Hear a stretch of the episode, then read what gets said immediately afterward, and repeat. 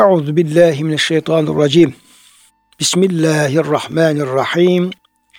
الحمد لله رب العالمين والصلاة والسلام على رسولنا محمد وعلى آله وصحبه أجمعين. اللهم صل على سيدنا محمد طب القلوب ودوائها وعافية الأبدان وشفائها فنور الأبصار وضيائها ve ala alihi ve sahbihi ve barik ve sellim teslimen kesiran kesira. Çok değerli, çok kıymetli dinleyenlerimiz, yeni bir Üsve-i Hasene programından bendeniz Ömer Çelik, siz değerli kıymetli dinleyenlerimizi Allah'ın selamıyla selamlıyor. Hepinize en kalbi en derin hürmetlerimi, muhabbetlerimi, sevgi ve saygılarımı arz ediyorum. Gününüz mübarek olsun. Cenab-ı Hak gönüllerimizi, yuvalarımızı, işyerlerimizi, dünyamız, ukvamızı sonsuz rahmetiyle, feyziyle, bereketiyle, lütfüyle, keremiyle doldursun. Kıymetli dinleyenlerimiz, cennete kavuşmaya ciddi bir engel olarak zikredilen, karşılıklı muhabbetten yoksunluk, yani mümin kardeşlerin birbirine sevgi duyamaması, kalplerde böyle bir muhabbetin olmaması, dünyada da toplumsal barış ve huzurun en büyük engeli olarak görülmektedir.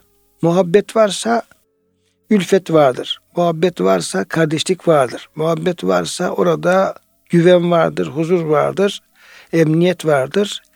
Ama Allah korusun bunun yerinde muhabbeti nefret olduğu zaman orada tefrika vardır, kavga vardır, uzaklaşma vardır ve huzursuzluk vardır. Hatta yani daha ileri boyutlarda terör eylemleri, cinayetler söz konusu olabilir. Dolayısıyla işin temelinde kalplerde müminlerin birbirine derin bir muhabbeti olması gerekmektedir. Karşı ülfetin, muhabbetin tesisi için gayret göstermek lazımdır. Bununla birlikte sevgide ve nefrette aşırılık ve ilkesizlik hem bireysel hem de toplumsal çöküşe de sebep olabilecektir. Bu sebeple sevgili Peygamberimiz sallallahu aleyhi ve sellem bize bu konuda bir ölçü vermektedir. Buyurmaktadır ki sevdiğini ölçülü sev, belki bir gün düşmanın olabilir. İnsanlık halidir. Yani zamanla beklemediğimiz bazı durumlar ortaya çıkabilir. Dolayısıyla ölçülü. Nedir ölçü? Ölçü Cenab-ı Hak bizden bir insanı, bir kardeşimizi, bir evladımızı, bir yakınımızı, bir dostumuzu sevmede Cenab-ı Hak bize nasıl bir ölçü kuruyorsa bir mahluku, bir faniyi sevme bakımından orada ölçü bu olmalıdır. Nefret ettiğine de ölçülü davran. Aşırı nefret etme belki bir gün dostun olur ifadesiyle her şeyde olduğu gibi sevgi ve nefrette de orta yolu ihtiyatı tavsiye buyurmuştur. Allah için sevmek kişiye huzur verir. Topluma da esenlik getirir. Sizden biri kendisi için istediğini Müslüman kardeşi için de istemedikçe gerçek anlamda iman etmiş olamaz ifadesi diğergamlık ve fedakarlık duygusunu ortaya çıkarmakta ve bu duyguyu beslemektedir. Bu konuda sevgili peygamberimiz sallallahu aleyhi ve sellem Efendimiz de bize şu müjdeyi vermektedir. Kim bir Müslümanın dünya sıkıntılarından bir sıkıntıyı giderirse Allah da onun kıyamet günündeki sıkıntılarından birini giderir. Tabi burada yani insanın gönlünde ciddi manada bir kıyamet, bir ahiret endişesi bulunmalıdır. Yani o günün zorlukları, o günün sıkıntıları, o günde Cenab-ı Hakk'ın yardımına ve rahmetine ne kadar muhtaç olduğumuz inancı kişinin kalbinde kökleşmiş olmalıdır ki yani bir müminin sıkıntısını gidermeyi bir ganimet telakki etsin.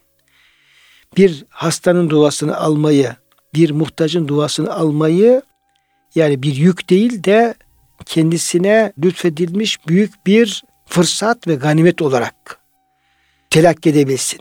Dolayısıyla yani Müslümanın dünya sıkıntılarından bir sıkıntıyı giderirse Allah da onun kıyamet günündeki sıkıntılarını giderir müjdesi Efendimizin çok güzel müjdedir.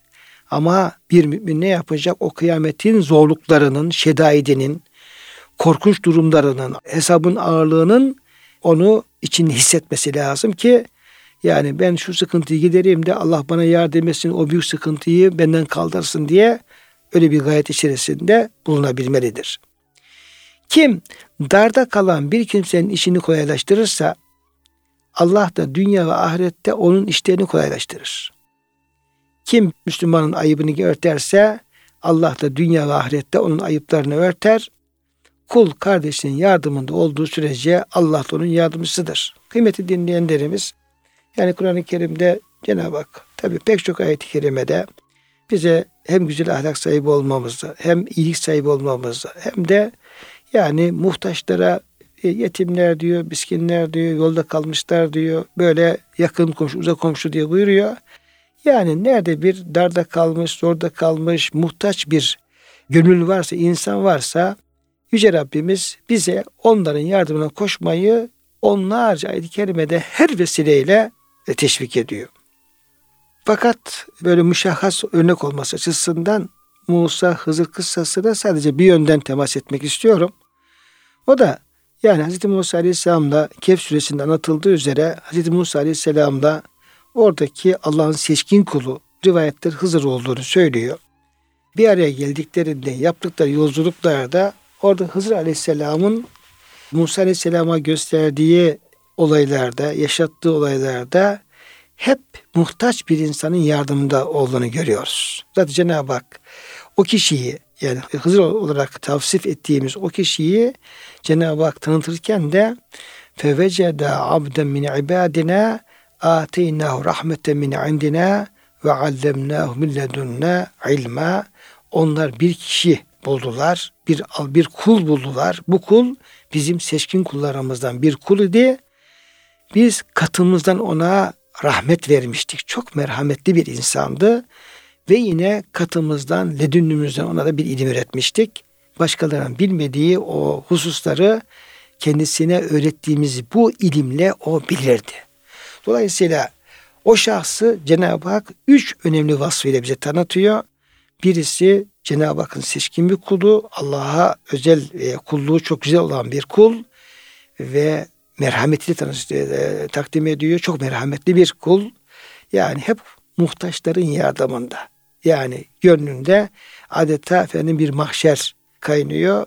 Gönlüne bütün mahlukatı almış bir merhameti sahip bir kul. Bir de Allah katından hususi ilme nail olmuş bir kul. Sonra Musa Aleyhisselam'a gösterdiği üç hususta da hep o merhametin yansımalarını görüyoruz. Hep bir muhtacın yardımda olmayı, yardımcısı olmayı, hep bir sıkıntıdaki bir kulun sıkıntısını gidermeyi onun merkeze aldığını ve olayların hepsini de bunu görebiliyoruz. Nedir? Diyelim ki bindikleri gemiyi delmesinin sebebine gemiye zarar vermek değil. Onun sebebi zalim oradaki hüküm ferma olan zalim kralın sağlam tekneleri, gemileri gasp etmesi, oradaki fakir fukarayı perişan hale bırakması tehlikesi var. Ama gemiden sökmüş olduğu bir iki tahta ve orada açmış olduğu bir iki bir görüntüdeki arıza o kralın efendim gözüne kötü gözükecek ve onu bırakacak. Ve böylece o iki tane salih olan o efendim kimseler, fakir ve salih olan insanlar mallarını kaybetmemiş olacaklar ve onları geçimlerini sağlamaya devam edecekler. Bir iyilik var. Yani bir malın gaspına engel oluyor. Bir fakirin zarar uğramasına engel oluyor. Onlara bir lütufta bulunmuş oluyor. Efendim bir çocuğun diyeyim ki vefat ilgili olarak orada sonunda cehennemlik olacak bir üç ferdin cehennemden kurtarışı manevi bir destek. Manevi bir ihtiyacın giderilmesi. Duvarı inşa etmesi ise onun altındaki iki tane yetimin, babaları salih olan iki yetimin mallarının, e, emanetlerinin korunması. Dolayısıyla yani Efendimiz Aleyhisselam burada buyurmuş olduğu şey Kur'an-ı Kerim bütün ayetlerinin sürekli bir teşvik ettiği, kıssalara teşvik etmiş olduğu bir Müslümanın hep bir muhtacın, hep bir ihtiyaçların, hep bir sıkıntısı olan kardeşin yanında olabilmeye bir sürekli bir vurgu var, teşvik var. Demek ki bizim felahımız orada. Bizim salahımız orada. Bizim gerçek mutluluğu hissedebilmemiz oralarda saklı. Onun için Allah dostları diyorlar ki salih insanlar, Allah'ı tanıyan insanlar, ahiret kaygısı olan insanlar, esas Cenab-ı Hakk'ın rızasını kazanma derdinde olan insanlar hiç kimsenin uğramadığı pazarlardan alışveriş yaparlar. Böyle deyince insan aklına diyorsun ki efendim acaba hangi pazar? Yani ucuzluk pazarı mı? Yok efendim antikacılar pazarı mı? Yok efendim organik ürünle sığdığı bir yer mi tarzı insanın aklına böyle biraz dünya pazarları aklımıza gelebiliyor ama kastedilen şey kırık gönüller, kastedilen şey muhtaç insanlar, kastedilen şey sıkıntısı olup da giderilmeyi bekleyen garibanlar. İşte oralarda alışveriş yapacak olursak bunun çok büyük kârlar getirdiğini zaten Efendimiz Aleyhisselam da açıkça hadisini beyan buyurmuş oluyor. Kendisine inananları Müslümanlar olarak isimlendiren huve semmâkumul muslimine min kablu feaze. Dolayısıyla Adem Aleyhisselam'dan kıyamete kadar Allah'ın hak dinine iman eden, bağlanan insanların ortak ismi Müslümandır ve bu ismini Cenab-ı Hak bizlere vermektedir. Bu şekilde bizleri Müslümanlar olarak isimlendiren Yüce Rabbimiz mümin erkeklerle mümin kadınları birbirlerine dost hatta kardeş ilan etmiştir. Yani vel müminun vel müminatu ba'duhum evliya ba'd. Bütün müminler kadın olsun erkek olsun birbirlerinin hamisi, yardımcısı, koruyucusu ve birbirlerinin isteyen yardımcı olanlar. İnnemel müminun ihvetun. Bütün müminler kardeştir. Dolayısıyla bu ayet-i kerimeler bu dostluğu ve kardeşliği de yapıyor. Bize bildiriyor ve ilan ediyor. Nitekim bu hususa sık sık vurgu yapan Allah Resulü ve ashabı hayatları boyunca kardeşliğin en güzel örneklerini takdim etmişlerdir. Onlar dil, ırk, cinsiyet, makam veya statü açısından farklı konumlarda olmalarına rağmen bütün Müslümanların eşit hak ve saygınlığa sahip olduklarının bilincinde idiler. Zira Allah Resulü sallallahu aleyhi ve sellem Müslümanın diğer Müslümanlarla ilişkisi birbirine kenetlenmiş bina gibidir. Teşbihiyle ferdiyetçiliği ortadan kaldırmış. Müminler birbirlerini sevmede, birbirlerine merhamet ve şefkat göstermede tıpkı bir organı rahatsızlandığında diğer organları da uykusuzluk ve yüksek ateşte bu acıyı paylaşan bir bedene benzer ifadesiyle Müslüman arası ilişkinin nasıl olması gerektiğini öğretmiştir. Nitekim insanlık için bir rahmet olarak gönderilen Allah Resulü sallallahu aleyhi ve sellem merhametle insanları kucaklamış. Efendimiz Aleyhisselam yani o gönderilme hikmeti olan o merhametini herkese ulaştırmış, ulaştırmaya çalışmış ve aynı zamanda paylaşmayı öğretmiştir. Yoksul olan ashab-ı süffe hakkında evinde iki kişilik yemeği olan üçüncü kişiyi, dört kişilik yemeği olan ise beşinci veya altıncıyı alıp yemeğe götürsün talimatını vermiştir. Birer ikişer dağıtılan ashab-ı suffeden on kişiyi de kendisi evine yemeğe götürmüştür. Tabi Efendimiz Aleyhisselam o ashab-ı suffe ile kıymetli dinleyenlerimiz Beşi Nebevi'de e, Suffe bölümünde geceleri bir orada kalan çünkü evleri yok, parkları yok her şeyleri orası. Orada kalan talebeleri yaşları da diyelim ki belki 10'dan 12'den belki 50'ye 60'a varınca kadar farklı statüde yaşta e, İslam talebeleri, Kur'an-ı Kerim talebeleri Efendimiz Aleyhisselam onlarla hep alakadar olurdu. Kendisi yemez, onlara yedirirdi. Gelen hediyeleri onlara ulaştırırdı. Onların her türlü ihtiyacıyla Efendimiz Aleyhisselam meşgul olurdu. Hem geçimlerini sağlar hem de onlara Kur'an-ı Kerim ve diğer İslam ilimleri öğretirdi. Dolayısıyla bu şekilde paylaşmayı da ne yapıyor? Ashabına öğretmiş oluyor. Buyuruyor Efendimiz yani bir kişinin yemeği iki kişiye yeter. iki kişinin dört kişiye yeter. Dört kişinin sekiz kişiye yeter. Dolayısıyla paylaşırsanız o yemekleri bereketlenir diye hem kendisi zaten sürekli paylaşan bir insandı. Paylaşmanın hem bereketini hem de zevkini yani iliklerine kadar alan bir insandı. Hem de bu güzelliği ashabına da Efendimiz öğretiyordu. O rivayette olduğu gibi.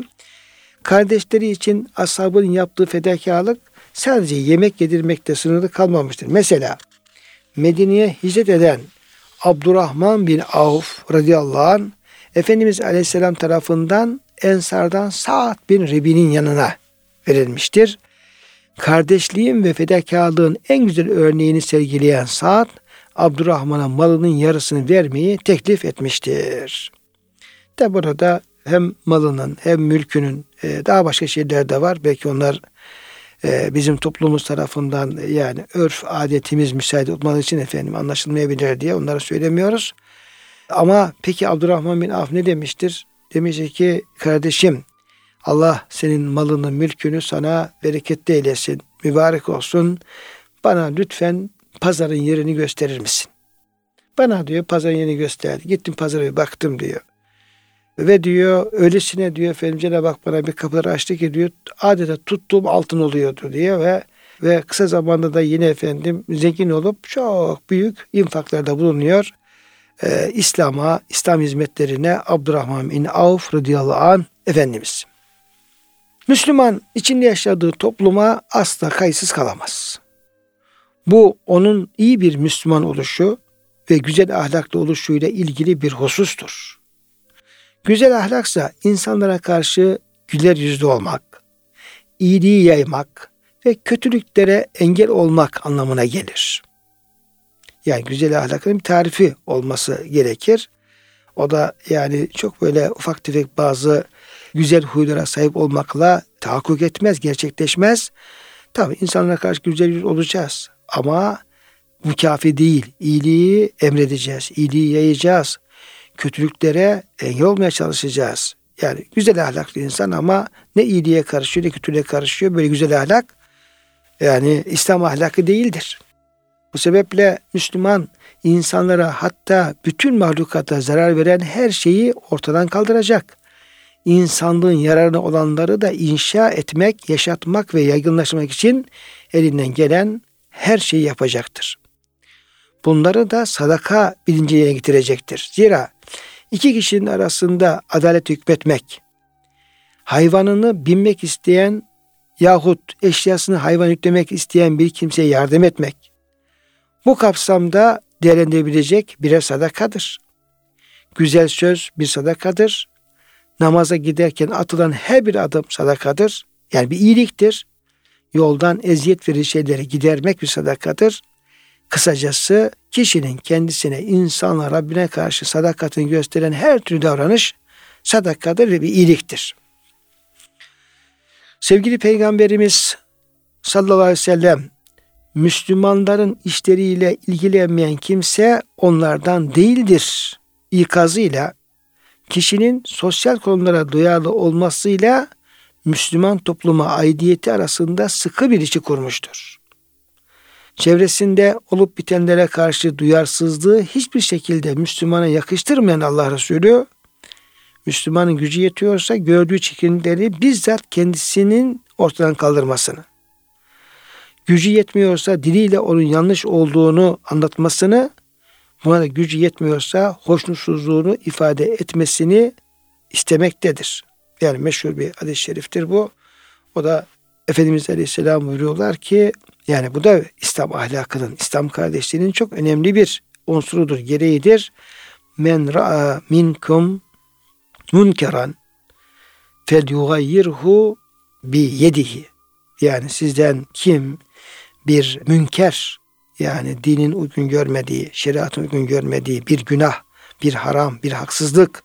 Bunu görecek olursa fel yugayyirhu biyedihi onu yani güç kullanarak elini devreye sokarak bir fiil yani e, usulüne uygun tarzda Allah'ın emrettiği, Resul Efendimizin gerçekleştirdiği e, usullere uygun olarak onu o kötülüğü ortadan kaldırsın, onu düzeltsin ama en uygun metot neyse onu devreye sokarak ama diyelim ki efendim eliyle müdahale imkanı yok. Buna gücü yetmiyor. O zaman diliyle o, o yanlışı ikaz ederek, nasihat ederek, anlatarak kötülüğünü efendim ikna etmek suretiyle onun ortadan kaldırmaya sağlasın ve ona yardımcı olsun.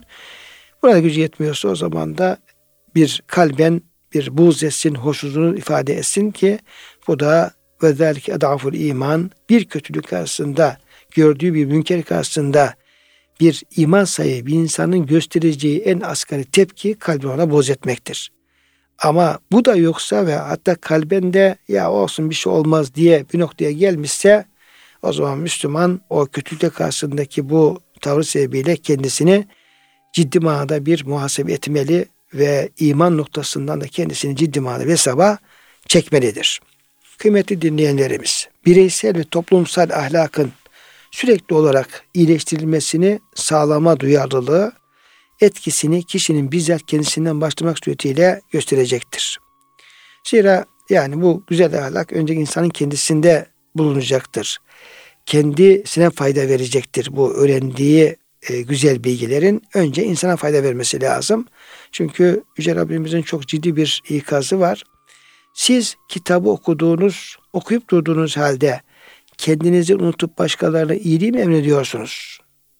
Buyruğuyla kendi yaşantısına bakmadan başkalarına nasihatte bulunan insanları Cenab-ı Hak açık bir şekilde kınamaktadır. Efendimiz Aleyhisselam da kendine bakmaksızın başkalarına nasihatte bulunanların ne durumda olduklarını şöyle bir teşbihle dile getirmektedir. Kıyamet günü bir adam getirilip cehenneme atılacaktır. Bağırsakları dışarı dökülen bu adam eşeğin değirmen taşının etrafına döndüğü gibi cehennemde bağırsakların etrafından dönecektir. Bağırsakları çıkmış dışarı içtiği sıcak su sebebiyle kendisi ateşte böyle ateş kaynayıp da efendim alevler böyle efendim kaynar halde olduğu için orada böyle ateşin içinde kaynayan o efendim alevler içerisinde dönüp duracak. Cehennemdekiler etrafına toplanıp sen iyiliği tavsiye edip kötülüklerden insanları uzaklaştırmaz mıydın? Bu ne hal diye soracaklardır. Bunun üzerine o adam evet iyiliği emrederdim ancak kendim yapmazdım. Kötülüklerden insanları sakındırırdım ancak onları kendim yapardım açıklamasında bulunacaktır. Ne oldu sonuç? Sonuç eğer efendim sen iyiliği bilirsin, emredersin kendini yapmazsan o iyiliğin savını alamazsın ve onun da cezasını çekersin. Kötülükten sakındırır. Başkaları efendim ondan sakınsa bile kendi sakınmazsan yine o kötülüklerin günahlarının cezasını bu şekilde çekmek durumunda kalırsın. Cenab-ı Hak bizleri böyle ilahi ikazlar karşısında uyanık olmaya ve böyle acı sonuçlara uğramamaya bizleri muvaffak kılsın inşallah. Merhamet etmediği sürece rahmeti Rahman'a kavuşamayacağını bilen Müslümanın kendisiyle aynı inancı paylaşan din kardeşleriyle özel bir hukuku vardır. Onlara asla zulmetmemeli, hakaret etmemeli, yardımına ihtiyaç duyduklarında onları yalnızlığa itmemeli ve asla onları hakir görmemelidir. Buna rağmen Allah Resulü sallallahu aleyhi ve sellem şeytanın Müslümanların aralarını açarak onlar birbirlerine düşürmekle emeline ulaşmaya çalışacağı uyarısını yapmaktadır. Efendimiz Aleyhisselam bu konudaki uyarısını şu şekilde sürdürmektedir. Zandan sakının, zira zan yalanın ta kendisidir.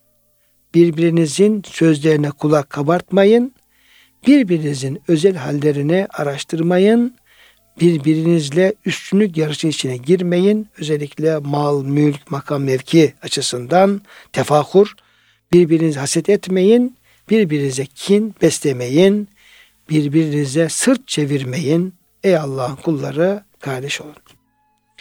Bu kardeşlik hukuku gereği Müslümanların birbirlerinin hatalarına karşı affedici olmalarını da isteyen Peygamberimiz kardeşi özür dilediği halde özrünü kabul etmeyen kişinin büyük bir hata işlemiş olacağını ifade etmiştir. Eğer bir e, bize karşı bir hata yapar sonra da özür dilerse bir Müslüman bu özrü kabul etmeli, onu da bağışlamalıdır, affetmelidir. Eğer efendim bunu bağışlamazsa, affetmese de bu kez diğeri büyük bir hata işlemiş olacaktır. Birbirlerinin dostu hatta kardeşi olarak kabul edilen birlik ve dayanışmada kenetlenmiş bir el örneğiyle anlatılan Müslümanların birbirlerini lanetlemeleri, öldürmeleriyle eş değerde görülmüş, çatışmaları durumunda her iki tarafında cehennemlik olacağı belirtilmiş. Herhangi bir nedende aralarında kırgınlık oluşursa bunun üç günden fazla uzatılmaması tavsiye edilmiştir. barışmak için elini uz ilk uzatılığında diğerinin daha faziletli olduğu vurgulanmıştır. Pazartesi ve perşembe günleri cennetin kapısının açılacağını, Allah'a şirk koşmayan müminlerin bağışlanacağını, ancak küskünlüklerini sürdürenlerin affedilmeyeceği, müminlere zarar verenin ve onlara tuzak kuranın da lanetlendiği yine hadis-i üretilmiştir. Hatta genel olarak Müslümanlarla ve özel olarak da arkalarıyla irtibatını kesmeyen kimselerin Allah katında en üstün insanlar olduğu, irtibatını kesenlerin de en kötü durumda olduğunu dikkat çekilmiştir. Yüce Allah Müslümanlar arasındaki problemlerini adaleti gözeterek çözmelerini istemektedir. Ancak anlaşmazlık ve kargaşayı körükleyecek davranışlardan kaçınılmasına da yapılan vurgularda en azından bunun kadar önemlidir. Udeyse bin Uhban anlatıyor. Ali bin Ebu Talip Basra'ya geldiğinde babama uğradı ve şöyle dedi. Ey Ebu Müslim şu insanlara karşı bana yardım etmeyecek misin? Ebu Müslim elbette edeceğim diye cevap verdi ve cariyesinden kılıcını çıkarmasını istedi. Cariyesi kılıcını çıkardığında onun tahtadan olduğu görüldü. Tahtadan kılıç. Bunun üzerine benim dostum senin de amcaoğlun Müslüman arasında bir fitne çıkarsa tahtadan bir kılıç edinmem için benden söz aldı. Yani niye? Çünkü efendim tahtadan kılıç bir iş görmez. Yani bir kavgaya sebep olmaz. İstersen seninle birlikte bu kılıçla savaşı çıkarım dedi. Hazreti Ali de benim ne sana ne de senin kılıcına ihtiyacım yok diyerek oraya terk etti. Ebu Müslim'in edindiği tahtadan kılıcın simgesel bir değeri vardır. Ve kargaşaları körükleyecek davranışlardan sakınmak gerektiğini göstermektedir bu. Ancak bu tavır sadece çatışmalar için geçerli değildir. Aksine Allah Resulü ayrışmaya neden olacak bütün davranışlardan uzak durulmasını tembihlemiştir. Bu bağlamda kişinin kardeşi hakkında hoşlanmayacağı şeyleri anlatmasını yasaklamış, onun ırz, namus ve şerefini koruyan kimsenin kıyamet gününde Allah tarafından korunacağı vurgulamış, kardeşinin kanının, malının ve namusunun ona haram olduğuna yine Efendimiz Aleyhisselam beyan etmiştir. Cenab-ı Hak Efendimizin bahsettiği şekilde Müslüman arasındaki bu kardeşliği gerçekleştirmeye, kardeşliği kuvvetlendirecek hususlara riayet etmeye ama kardeşliği bozacak hususlardan da şuurlu bir şekilde uzak durmaya bizleri muvaffak kılsın diyor. Hepinizi hürmetle, muhabbetle Allah'a emanet ediyorum.